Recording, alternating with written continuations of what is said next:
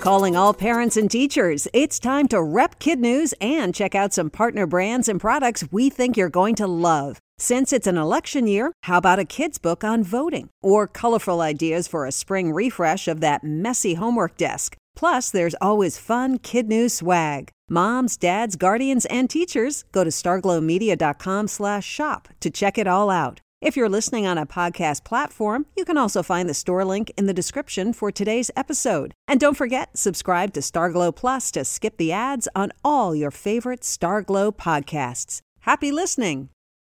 Good morning and welcome to Kid News. I'm Kim. Today is Wednesday, June 2nd, 2021.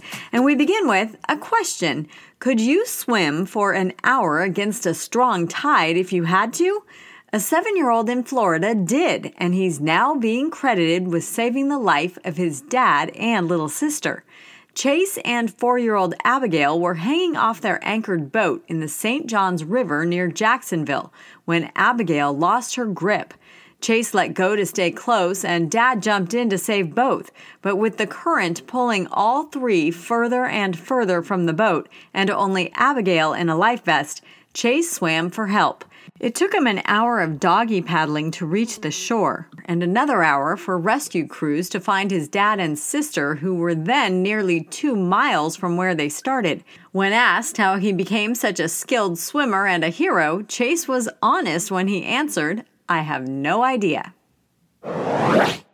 It's been a busy few days on the cosmic highway. Between yesterday and today, a total of five asteroids will zip pretty close to Earth. The biggest already made its 40,000 mile per hour flyby. 2021 KT1 is at least 600 feet long, about the size of the Seattle Space Needle, and bigger than the Washington Monument. Some scientists think it could be as large as 1,049 feet, which would put it in the same category as New York City's Chrysler Building. NASA classified it as potentially hazardous because when it passed yesterday, it was within 4.5 million miles of our planet. Is that close? Not really. The average distance from us to the moon is a whole lot less at only 239,000 miles. And while Earth is getting off scot free from passing space rocks, the International Space Station is not. Sometime last month, orbital debris hit the floating lab's robotic arm. The impact punched a hole in the boom and its thermal blanket, but wasn't enough to break it. NASA didn't see the object coming and didn't know it hit until a routine inspection turned up the damage. The agency keeps continuous tabs on 23,000 objects the size of a softball or bigger that pose a danger. But even small space junk, like whatever it was that hit the robotic arm, is a concern because of the speed with which it flies through space. The culprit this time could have been a rock the size of a grain of sand, cosmic dust, or even a fleck of paint from a satellite. You may have heard the saying, you can't change the weather. But maybe we can, after all. Scientists from the University of Reading in the United Kingdom say drones might soon be able to zap clouds with electricity to inspire rain. The researchers spent years studying cloud droplets, found that charged particles are more likely to join up to create big beads of rain, and with the University of Bath, designed a whirlybird capable of taking temperatures and the charge of droplets, then zap zapping them when the conditions are just right.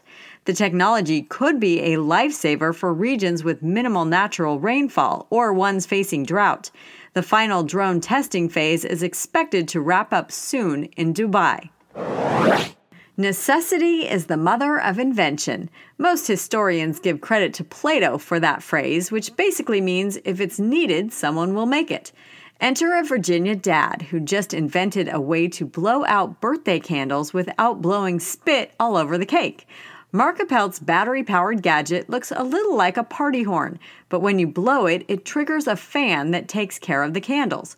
Surprisingly, he came up with the Blowzy pre pandemic after watching a six year old shoot saliva all over the icing. Not convinced it's necessary? A 2017 study by Clemson University showed blowing out candles can increase the amount of bacteria on a cake by 1400%. In other kid news notes, BTS has done it again. The boy band's single Butter debuted at number one on Billboard's Hot 100, giving them four chart toppers in less than a year and putting them in the company of the Beatles and Mariah Carey. The song's music video was also the biggest premiere in YouTube history. That's it for Kid News this morning. Now, our Kid News quiz. How did a Florida seven year old save his dad and sister?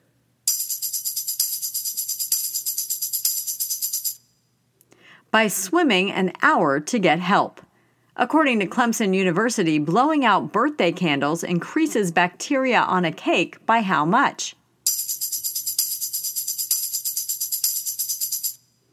1400%.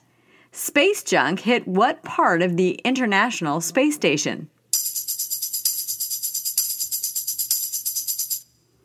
A robotic arm. What band has four number one hits in less than a year? BTS, thanks to the group's new song, Butter. In One for the Road, tombstones don't usually make the news, but maybe that's because they're not usually this sweet or this user friendly. Kay Andrews of Logan, Utah was known for her sense of humor and her fudge. So in 2000, when her husband died, she made sure both were present on their joint tombstone by carving into it the entire recipe for her irresistible chocolate.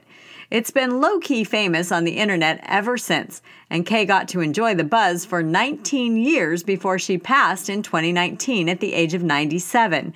Now, Kay is getting a whole new wave of fans thanks to photos of her cemetery fudge going viral. According to her kids, she'd be thrilled. Before we go, it's time to shout out our teachers, starting with Mrs. Teddy at the Newbridge Road School in North Bellmore, New York, Mrs. Moreline at Humboldt Elementary in Humboldt, Kansas, Ms. Simons from Beadle Lake Elementary in Battle Creek, Michigan, Ms. Barrett and Room 233 at Mary Lyon in Chicago, Illinois, and Miss Gabbard at Aurora Elementary in Aurora, Indiana. Thanks for listening, everyone, and we'll see you back here for more kid news tomorrow morning.